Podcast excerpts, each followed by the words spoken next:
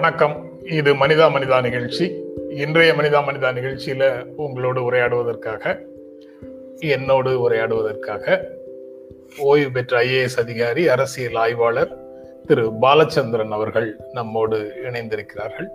வணக்கம் வணக்கம் சார். வணக்கம். சார் தமிழ்நாட்டில் சட்டப்பேரவை கூடி ஆளுநர் உரைக்கு பிறகு நடந்து கொண்டிருக்கிறது. சுவாரஸ்யமான நிகழ்வுகள் எல்லாம் அதுக்குள்ள பார்க்க முடியுது. வெளிநடப்புகள் பெரிதாக இல்லை. இரண்டு தரப்பும் தங்களுடைய கருத்துக்களை முன்வைத்து பேசிக் கொண்டிருக்கிறார்கள். அதுல இருக்கக்கூடிய சில செய்திகளை முதல்ல பார்க்கலாம். ஒன்றியம் என்ற வார்த்தையில கூட்டாட்சி தத்துவமே அடங்கி இருக்குது அப்படின்னு பாரதிய ஜனதா கட்சிக்கு முதல்வர் மு க ஸ்டாலின் நேற்று சட்டப்பேரவையில பதில் சொல்லியிருக்கிறாரு. அதாவது சொல்லில் பிழை இல்லை பொருளில் பிழை இருக்கிறது அப்படின்னு நயினார் நாகேந்திரன் பாரதிய ஜனதா கட்சி அதற்கு விளக்கம் கேட்கிறாரு. அதுக்கு முதலமைச்சர் பதில் சொல்றாரு. நீங்க எப்படி பார்க்கறீங்க சார்? நம்ம ஏற்கனவே இதை பற்றி பேசி இருக்கிறோம் இருந்தாலும் இப்ப சட்டப்பேரவையில நடந்ததுனால அதை பற்றி மீண்டும் ஒரு முறை சொல்லிலும் பொருளில் சொல்லிலும் தவறில்லை பொருளிலும் தவறில்லை. ரெண்டு சுருக்கமா சொல்றேங்க. தமிழ்நாட்டுக்கு Tamil Nadu state public service commission Tamil Nadu public service commission ஒன்று இருக்கு. அதே மாதிரி மேலே வந்து இருக்கிறதுக்கு பேர் என்ன வச்சிருக்காங்க? யூனியன் பப்ளிக் சர்வீஸ் கமிஷன் வச்சிருக்காங்க. யூபிஎஸ்சி அப்போ யூனியன்கிற வார்த்தையில் வந்து எந்த தவறும் இல்லை. அதை நம்ம ஏற்றுக்கிறோம் யூனியன் தான். India is a state of unions நம்ம எல்லைய அரசியலமைப்பு சட்டத்திலேயே சொல்லுது. யூனியனுக்கு சரியான பதம் தமிழ் பதம் வந்து ஒன்றியம் தான். ஏதோ ஒரு காலத்தில் வந்து சென்ட்ரல் கவர்மெண்ட்டு அப்படின்லாம் சொல்லிக்கிட்டு இருந்தாங்கிறதுனால ஒரு காலத்தில் வந்து இந்தியாவுடைய பார்லிமெண்ட் வந்து பாராளுமன்றம்னு சொல்லிட்டு இருந்தாங்க. மறைந்த முதலமைச்சர் திரு அண்ணாதுரை தான் சொன்னாரு. பிரிட்டிஷ்காரங்களுடைய பார்லிமெண்ட் அப்படி சொல்லலாம். அவங்க பாராண்டவர்கள். நம்முடைய பாராளுமன்றம் இதை வந்து நாடாளுமன்றம் தான் சொல்லணும் பார்லிமெண்ட்டை. அப்படி சொன்னதுக்கு அப்புறம் திருத்திக்கிட்டாங்க. அதனால இன்னைக்கு வந்து ஒன்றியம்னு சொல்றது பொதுவாக பழக்க வழக்கத்துல வந்து பலவிதமான சொற்கள் இருக்கும். ஆனா சரியான பதம் என்னன்னு சொல்லி தெரிஞ்சு ஒருத்தங்க அதை பயன்படுத்தினா அதுல வந்து குறை சொல்ல முடியாது. இந்த ஒன்றியம்னு சொன்ன உடனே வந்து பொருளில் குற்றம் இருக்கிறதுன்னு அவங்க என்ன சொல்ல வர்றாங்க? ஒன்றியம் சொல்றதுனால பிரிவினைவாதத்தை தூண்டுறாங்கன்னு சொல்ல வர்றாங்களா? என்னைக்கோ ஒரு நாள் வந்து இதை வந்து கைவிட்டாங்க பிரிவினைவாதத்தை கைவிட்டாங்க. அதுக்கப்புறம் இன்னைக்கு தமிழ்நாட்டில் வந்து பிரிவினைவாதம் தலை தூக்கியிருக்காங்க அதனால இவங்களுக்கு பிரச்சனைகள் கிடைக்கலன்னு நினைக்கிறேன். அதனால இந்த மாதிரி ஏதாவது ஒரு பிரச்சனை பத்தி பேசுறாங்க. யூனியன் டெரிட்டரிய ஒன்றிய பிரதேசம் அப்படின்னு தான் இதற்கு முன்னால தமிழ்ல குறிப்பி குறிப்பிட்டு இருந்தாங்க ஆக யூனியன் கவர்மெண்ட் யூனியன் பட்ஜெட்டு எல்லா இடங்கள்லயுமே வந்து இதுதான். யூனியன் கேபினெட் இது எல்லாம் தான் பயன்பாட்டில் இருந்த சொற்களாக இருந்தது. நீங்க சொன்னது ரொம்ப முக்கியமான விஷயமாக இருக்கு. இந்த பிரிவினைவாத முத்திரையை வந்து திராவிட முன்னேற்ற கழகத்தின் மேல சுமத்துவதற்கான முயற்சியாகவே பாரதிய ஜனதா கட்சி மட்டும்தான் கிட்டத்தட்ட இந்த ஒன்றிய பிரச்சனைகளை சீரியஸா இந்த மாதிரி ஒரு கோணத்துல அணுகுறாங்கன்னு நினைக்கிறேன். அது அதுக்கு முக்கியமான நோக்கம் வந்து ஒன்றியம் என்ற சொல்லுக்கு பின்னால வந்து பிரிவினைவாத முத்திரையை குற்று குத்துவதற்கான முயற்சி அப்படின்னு சொல்லலாமா? ஆமாம் இவங்க அப்படி முயற்சி பண்ணுறாங்க அதாவது என்னுடைய அபிப்பிராயம் என்னன்னா எந்த ஒரு கட்சி மேலேயும் எந்த ஒரு அரசு மேலையும் குறை சொல்கிறதுக்கான வாய்ப்புகள் வரும். ஏன்னா எதுவுமே இது நூறு விழுக்காடு முழு வந்து நிறைவு பெற்ற ஆட்சியாக யாராலையுமே நடத்த முடியாது. அப்போ இவர் கொஞ்சம் வெயிட் பண்ணாங்கன்னா இந்த ஆட்சியில் வந்து ஏதாவது குறை இருந்ததுன்னா அந்த குறையை சுட்டி காட்டுட்டோம் அது மூலம் பொதுமக்களுக்கு நன்மை கிடைக்கும் தெரிஞ்சால் பொதுமக்களும் அதை பற்றி சந்தோஷப்படுவாங்க. நேற்று வரைக்கும் ராமராஜன் பேசிட்டு திடீர்னு வேலை வேலாயுதத்தை கையில் தூக்குனாங்கன்னா அதுக்கு என்ன அர்த்தம்னு தெரியாமல் இருந்தது. வேலாயுதத்தை கையில தூக்கிட்டு இதுக்கு போனா பரவாயில்ல கோயிலுக்கு போனா பரவாயில்ல. கட்சி அலுவலகத்திலிருந்து ஆரம்பிச்சாங்க வேலாயுதத்தை தூக்கிட்டு போறதுன்னு. அதனால இதெல்லாம் வந்து இவர்களே வந்து சரியான பிரச்சனைகளை கூட எடுத்துக்கொள்ள முடியாத அளவிற்கு பலவீனமாக இருக்கிறது பாஜகவுடைய மாநில பிரிவு அப்படின்னு தான் நம்ம எடுத்துக்க முடியும். இது ஒரு தேவையற்ற விவாதம். இந்த விவாதத்துக்கு காரணமே கிடையாது. அப்புறம் நீட் தேர்வு விலக்கிற்கு அதிமுக துணை நிற்கும் அப்படின்னு முதலமைச்சர் பேசும்போது முதலமைச்சருக்கு பதில் அவருடைய கோரிக்கையை ஏற்று எதிர்கட்சி தலைவர் எடப்பாடி பழனிசாமி பதில் சொல்லியிருக்கிறாரு. அதுலேயும் இரண்டு தரப்பு உரையாடல்களும் ரொம்ப அவர்களுடைய கருத்தை தெளிவாக எடுத்துச் செல்வதற்கான வாய்ப்பு எதிர்க்கட்சிக்கும் இருக்குங்கிறத புரிந்து கொள்ள முடியுது. இது ஆரம்பத்தில் இருக்கக்கூடிய நிலை அப்படின்னு இருக்குமா? இல்லை சட்டப்பேரவை இப்படியே தொடர்ந்து நடக்கும் அப்படின்னு நம்பலாமா?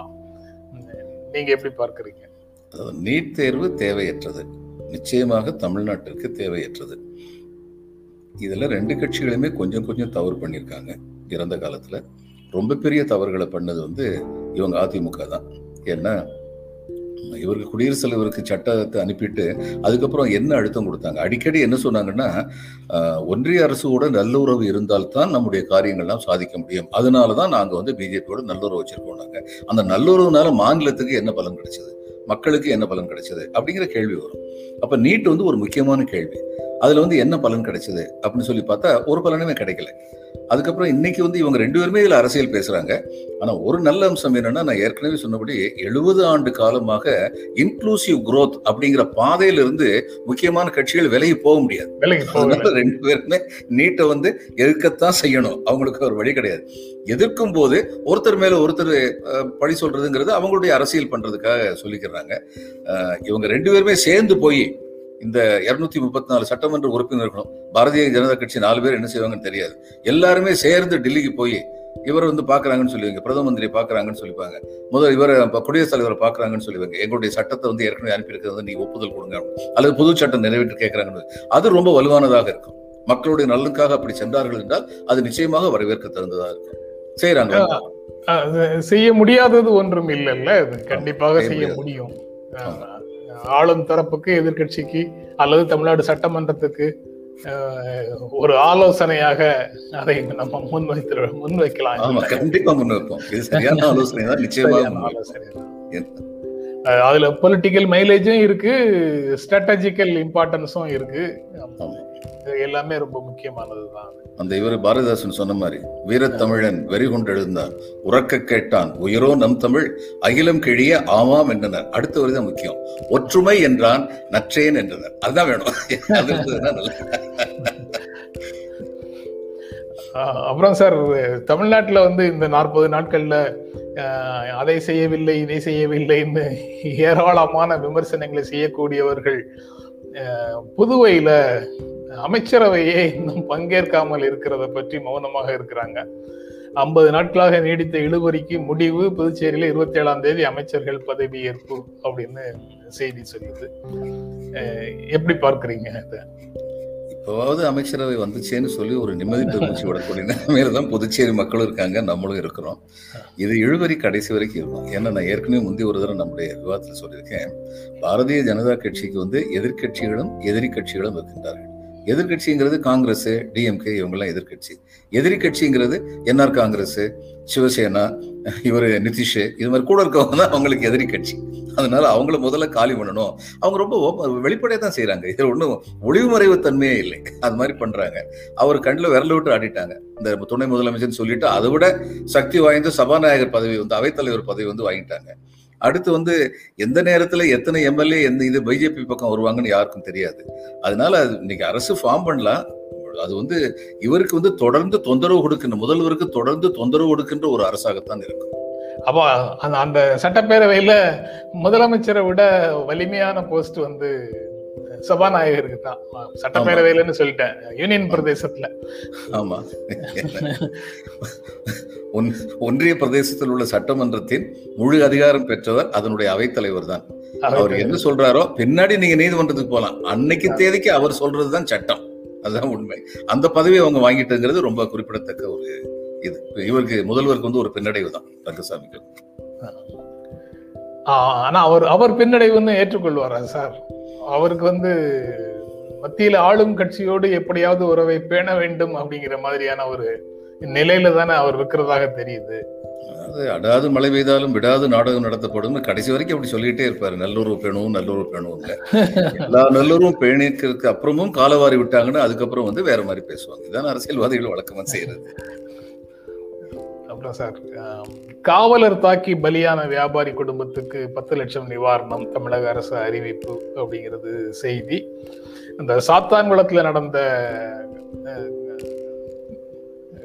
காவல் நிலையத்தில் மரணம் அந்த கொலை அப்படிங்கிறதுக்கு அடுத்தாற் போல அதே நாள்ல அதே நாள்ல இங்க சேலத்தில் இதே மாதிரி ஒரு நிகழ்வை பார்க்க முடியுது. ஆட்சிகள் மாறி இருக்குது. ஆனா அதிகாரிகளுடைய மனநிலையில் மாற்றம் இல்லை அப்படிங்கிற மாதிரியான உணர்வு வந்து இதுக்குள்ள இருக்கு. இது இப்படித்தானா? நீங்க எப்படி பார்க்குறீங்க? ஆமாம் இந்த மனநிலை மாறுவதற்கு ஆட்சிகள் மாறினாலும் காட்சிகள் மாறுவதில்லை. இந்த மனநிலை மாறுறதுக்கு ரொம்ப நாளாகும்.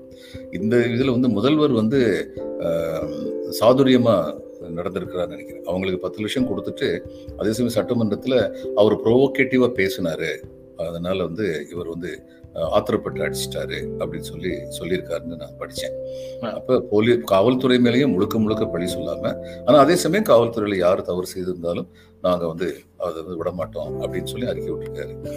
இதுல வந்து பிரிட்டன்ல வந்து இவ்வளவு பெரிய வன்முறை இந்த எக்ஸ்ட்ரீமிஸ்ட் இதெல்லாம் வந்த போது காவலர்கள் உயிரிழந்த போது பிரிட்டிஷ் பார்லிமெண்ட்ல வந்து ஒரு கோரிக்கை எழுந்தது நம்முடைய காவலர்கள் கைத்தடி தான் வச்சிருக்காங்க அவங்களுக்கு துப்பாக்கி கொடுக்கணும் அப்படின்னு. ஆனா அத்தனை காவலர்கள் உயிரிழந்த சமயத்திலும் பிரிட்டிஷ் பிரதமர் சொன்னாரு இல்லை அதிகாரத்தில் உள்ளவர்களிடம் அளவுக்கு அதிகமான ஆயுதங்கள் கொடுக்கப்படக்கூடாது அப்படிங்கறது எங்களுடைய நிலைப்பாடு அப்படின்னு சொல்லி சொன்னார். இந்த ஆயுதம் இருக்கட்டும் மனநிலை இருக்குல்ல அது வந்து கரெக்டா இருக்கணும். இப்போ எவ்வளவு ப்ரொவோக் பண்ணாலுமே ஒரு பைல்வான் ஒருத்தர் வந்து ஊர்லயே பெரிய பைல்வான் அவர் வந்து ரொம்ப வீக்கான ஒருத்தர் பஜார்ல வந்து திட்டிக்கிட்டே வந்தார். நீ எல்லாம் என்ன பெரிய பைல்வான்? ரெண்டு அடி அடிச்சா கீழே விழுந்துருவேன் புத்தி போய் பெரிய பைல்வான் சொல்லிட்டு இருக்கேன் திட்டத்திட்ட அவர் சிரிச்சுக்கிட்டே போனாரு. அப்போ ஒருத்தர் வந்து கேட்டாரா என்னங்க ஊருக்கு இவ்வளவு பெரிய பயில்வான் உங்களை பார்த்து திட்டாரு சிரிச்சுக்கிட்டு இருக்கீங்க. இவர் சொன்னாரா எனக்கு சமமானவர் வந்து சவால் விட்டா நான் எதிர்கொள்வேங்க. அவர் என்ன பேசுறான்னு தெரியாம பேசுனாருன்னா அதுக்கெல்லாம் நான் வந்து எதிர்வினை ஆற்ற முடியுமா? அப்படின்னு சொல்லி கேட்டாங்க இதுதான் உண்மையான முதிர்ச்சி. பலத்த பலமுள்ளவர்களிடம் இருக்க வேண்டிய முதிர்ச்சியான மன வெளிப்பாடு. ஆனா காவலர்கள் வந்து பலவிதமான மன அழுத்தத்தில் இருக்காங்க. அது அவங்களுடைய மேலதிகாரிகள் வந்து அவங்ககிட்ட நடந்துக்கிறது அந்த கோபத்தை அத்தனையும் பொதுமக்கள் மேல காட்டுறதுங்கிறது வழக்கமாவே இருக்கு. அடிப்படை மாறுதல்கள் நிறைய நடக்க வேண்டியிருக்கு. ஜனநாயகம் என்பது நமக்கு எழுபது ஆண்டு காலம்தான். ஐநூறு ஆண்டு காலம் வாழ்ந்த ஜனநாயகத்தில் ஊறி போன பிரிட்டனில் கூட தவறுகள் நடக்கின்றன அப்படின்னு சொல்லி பார்க்கும்போது இந்த மாதிரி தவறுகள் வரும்பொழுதெல்லாம் சுட்டி காட்டப்பட வேண்டும். ரெமடியல் மெஷர்ஸ் அதுக்கு வந்து எடுக்கப்பட வேண்டும். அப்படியே தொடர்ந்து செஞ்சுக்கிட்டே இருக்கணும் வேற வழியில் அது ரொம்ப முக்கியம். நீங்க சொல்றது வந்து எழுபது ஆண்டுகள்ங்கிறது குறைவு தான் அப்படின்னு சொல்றது ரொம்ப முக்கியமான விஷயம்தான். ஜனநாயகத்துல அது வந்து ரொம்ப குறுகிய காலம் அப்படின்னு புரிந்து கொள்ளலாம். ஏன்னா நூறு நூறு ஆண்டுகளுக்கு மேலே இருக்கக்கூடிய நாடுகளிலேயே கூட இது போன்ற வன்முறைகள் அது நிறவெறி காரணமாகவோ அல்லது இதே மாதிரி அழுத்தங்கள் காரணமாகவோ தனி மனிதர்களுடைய தவறாக வெளிப்பட்டு கொண்டிருக்கிறத நம்ம பார்க்க முடியுது. ஆஹ் ஆனா போலீஸ் ரிஃபார்ம்ஸ் அப்படின்னு சொல்லி அப்பப்போ அறிக்கைகள் வந்துகிட்டே தானே சார் இருக்கு. கோரிக்கைகள் வருது குழுக்கள் போடுறாங்க அறிக்கைகள் வருது. ஆனா அதை நடைமுறைப்படுத்துவதற்கான பொலிட்டிக்கல் வில்லுக்கு வந்து இந்த எழுபது ஆண்டுகள் ஐம்பது ஆண்டுகள் நூறு ஆண்டுகள்ங்கிறதுலாம் ஒரு கிரிட்டேரியாவா எப்போது வேண்டுமானாலும் மனம் இருந்தால் மார்க்க பந்து தானே சார் உண்மையான மனமாறுதல் தேவை காவல்துறையில் அல்ல. அரசியல்வாதிகளிடம்தான். ஜனநாயகத்திற்கு தகுதி படைத்தவர்களாக ஜனநாயகத்தை வழிநடத்துபவர்களாக ஜனநாயகத்தால் வழிநடத்தப்படுபவர்களாக மனமுதிர்ச்சி அரசியல்வாதிகளுக்கு வந்தால் ஒழிய இந்த கீழே உள்ளவங்ககிட்ட எந்த மாறுதலையும் இவங்க கொண்டு வர மாட்டாங்க. இன்னொன்னு சிபிஐ வந்து இட்ஸ் கூண்டில் அடைக்கப்பட்ட பறவைன்னு சொல்லிட்டு அவர் சொல்லிட்டாருன்னு சொல்லி பெரிய பிரச்சனை வந்தது. எந்த நாட்டுல வந்து ஒரு நாட்டுடைய துப்பறியும் இலாக்கா வந்து அரசுக்கு இல்லாம தனியா இருக்கும்? எந்த நாட்டிலுமே இருக்காது. CBI will be under the control of the government அது வேற வழியே கிடையாது. ஆனால் அரசு சரியா நடக்கணும். அதை வந்து தங்களுடைய பழிவாங்கும் ஆயுதமாக பயன்படுத்தக்கூடாது. அந்த நிலைமை வர்ற வரைக்கும் நம்ம என்னதான் பேசிக்கிட்டு இருந்தாலும் ரெண்டே ரெண்டு காரியம் தாங்க இந்தியாவுடைய குடியரசு தன்மையை வந்து நிலைப்படுத்தும். அரசியல்வாதிகள் முதிர்ச்சி அடைந்தவர்களாக இருப்பது அப்படி முதிர்ச்சி அடைய வைப்பக்க வைப்பதற்கான அறிவும் விழிப்புணர்வும் மக்களுக்கு வருவது. இந்த ரெண்டுமே இன்னைக்கு வந்து இட் இஸ் லேக்கிங் மக்கள்கிட்டயே அந்த விழிப்புணர்வு இல்லை. அரசியல்வாதிகள் இல்லை. ஒரு சின்ன உதாரணம் சொல்றேன். இந்த ராம்னு ஒரு படம் வந்துச்சு. அந்த படத்தில் வந்து கஞ்சா கருப்புன்னு ஒருத்தர் நடிச்சிருந்தார். அதில் ஒரு சீன் வரும். அவர் வந்து சொல்லுவார் இன்ஸ்பெக்டர்கிட்ட சொல்லுவார். அவர் ஜெயிலில் போட்டு வச்சுருப்பாங்க. ஐயா என்னை வெளியில் விட்டுருங்கய்யா. எப்போ கூப்பிட்டாலும் வந்துடுறேங்கய்யா. இன்னைக்கு மத்தியானம் வந்து ஏட்டை அந்த அடி அடிக்கிறாரு? ஏன்னு சொல்லி கேட்டேன்னா அவர் வீட்டில் கரண்ட் பில் ஜாஸ்தியாக போச்சாங்க அதுக்காக வந்து என்னை வந்து அடிக்கிறாரியா அப்படின்னு சொன்னோம்னா நம்ம எல்லாருமே சிரிப்போம். அந்த நகைச்சுவை பார்த்து. ஆனால் அது எப்படிப்பட்ட மனித உரிமை மீறல்? அதை நம்ம எவ்வளோ சாதாரணமாக எடுத்துக்கிட்டு சிரிக்கிறோம் பாருங்க. இதுதான் மக்களுடைய மனோநிலை வந்து எப்படி இருக்குது மக்களுடைய மனநிலை வந்து போலீஸ் என்கவுண்டர் ஃபால்ஸ் என்கவுண்டர் பார்த்து கை தட்டுறோம் விசில் அடிக்கிறோம் சினிமாவில் பார்க்கும்போது. இது எல்லாமே ஆமோதிக்கிற மனநிலை மக்களுக்கு இருந்ததுன்னா அதுக்கப்புறம் இப்படி ஏதாவது ஒரு நிகழ்ச்சி நடக்கும்போது மட்டும் எல்லாருமே எந்திரிச்சு வருவாங்க? அதனால இது வந்து it's a long journey it has to we have to undertake the journey வேற வழி இல்லை. உளவியல் ரீதியாக சில விஷயங்களுக்கு நம்ம நம்மை தயார் செய்து வைக்கக்கூடிய அஹ், முயற்சிகளும் நடந்துகிட்டே இருக்குது. அதுல இருந்து நம்ம வெளியில வந்தாகணும். அப்படிங்கிறது ரொம்ப ரொம்ப முக்கியமான விஷயம் நீங்க சொல்றதுல. அடுத்து ஹாங்காங்ல ஜனநாயக ஆதரவு நாளிதழ் நிறுத்தம். அந்த ஆப்பிள் கிர டெய்லி நிறு- நிறுத்தப்பட்டது. அதனுடைய ஆசிரியர் மற்றும் நிர்வாகிகள் கைது. ஏற்கனவே ஓனர் மேல நடவடிக்கை எடுத்திருக்கிறாங்க. அப்படிங்கிற செய்திகள் எல்லாம் அதுக்குள்ள இருக்கு. ஆக எங்கெங்கெல்லாம் வந்து அதிகாரத்தை தங்கள் பக்கம் குவித்து கொள்ள வேண்டும் அப்படிங்கிற அப்படிங்கிற முயற்சிக்குள்ள அரசுகள் போகுதோ அங்கெல்லாம் வந்து ஜனநாயகத்தை பிரதிபலிக்கிற ஜனநாயகத்தை உயர்த்தி பிடிக்கிற ஊடகங்களுக்கு தான் முதல்ல அடி விழுது அப்படிங்கிறத அப்படின்னு சொல்லலாமா? ஏற்கனவே போராட்டம் ஜனநாயகத்திற்கான போராட்டத்தை நடத்திய கை தலைவர்கள் கைது செய்யப்பட்டு உள்ள இருக்கிறாங்க. அதுவும் நட இருக்கு ஹாங்காங்ல. ஊடகங்கள் வந்து அது ஷூட்டிங் த மெசஞ்சர் மாதிரி இல்லையா அப்படின்னு கேக்குறேன் நான். ஆமாம். ஏன்னா மெசஞ்சர் தான் அரசியல் தலைவர்களோட ஆபத்தானவர்கள். ஆட்சி. அதனால இவங்களை கொன்றுங்க. அதாவது ரெண்டு வழியில கொல்லலாம். ஒண்ணு கொன்றுறது. இன்னைக்கு பண்ண மாதிரி. இன்னொன்னு declare the dog mad and shoot the dog நாய்க்கு பைத்தியம் பிடித்து விட்டது என்று சொல்லிவிட்டு சுட்டு விடுங்கள். யாரும் கேள்வி கேட்க மாட்டார்கள். அப்படின்னு சொல்லி புரட்சியாளர்களையும் இந்த புரட்சியாக எழுதுகின்ற இதழ்களையும் புரட்சி என்ன புரட்சி? ஜனநாயகத்தை காத்த காப்பணும் காப்பாற்றணும் எழுதுறதே இன்னைக்கு புரட்சின்னு சொல்லி ஆயிடுச்சு. அந்த ஆமா புரட்சி பொருள் அப்படி ஆயிடுச்சு. இந்த ஹவு டெமோக்ரசிஸ் டை அப்படிங்கிற நூல் ஒன்றியத்தை ஒன்றியத்தை ஒன்றியம்னு சொல்வதே புரட்சிங்கிற மாதிரி. ஆமா. அதுக்கப்புறம் ஏழை வாழைங்களுக்கு பழங்குடி மக்களுக்கு வந்து நீதி வழங்கப்பட வேண்டும் சொன்னா அவன் அர்பன் நக்சலைட்டும் கூப்பிடலாம் அந்த மாதிரி இன்னைக்கு ஆயிடுச்சு இந்த ஹவு டெமோக்ரஸிஸ் டைங்கிற நூல்ல ஹார்வர்ட் ப்ரொஃபசர்ஸ் எழுதும் போது ஒன்று முக்கியமாக எழுதியிருப்பாங்க. Democracy is at a discount these days அது ரொம்ப முக்கியமான சொல். ஏன்னா ஒரு ஐம்பது அறுபதுகளில் வந்து அமெரிக்க ஐக்கிய நாடுகள் வந்து தன் நலன் பாதிக்கப்படாத வரைக்கும் எங்கேயாவது ஒரு சர்வாதாரம் வந்துச்சுன்னா அதை எதிர்த்து போரிட்டு அங்கே ஜனநாயகம் வளர்றதுக்கு வந்து ஏற்பாடு பண்ணாங்க.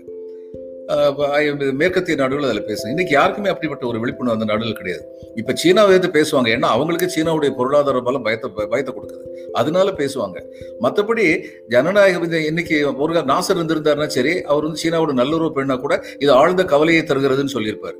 இன்னைக்கு அரபு நாடுகளில் யார் என்ன பேசுறாங்கன்னு சொல்லி பாருங்க. யாருமே பேச மாட்டாங்க. Because democracy is at discount இன்னைக்கு டெமோக்ரஸிக்கு உலக ரீதியா ஒரு காலத்தில் இருந்த வேட்கையும் மதிப்பும் இன்று இல்லை என்பது ஒரு கசப்பான உண்மை.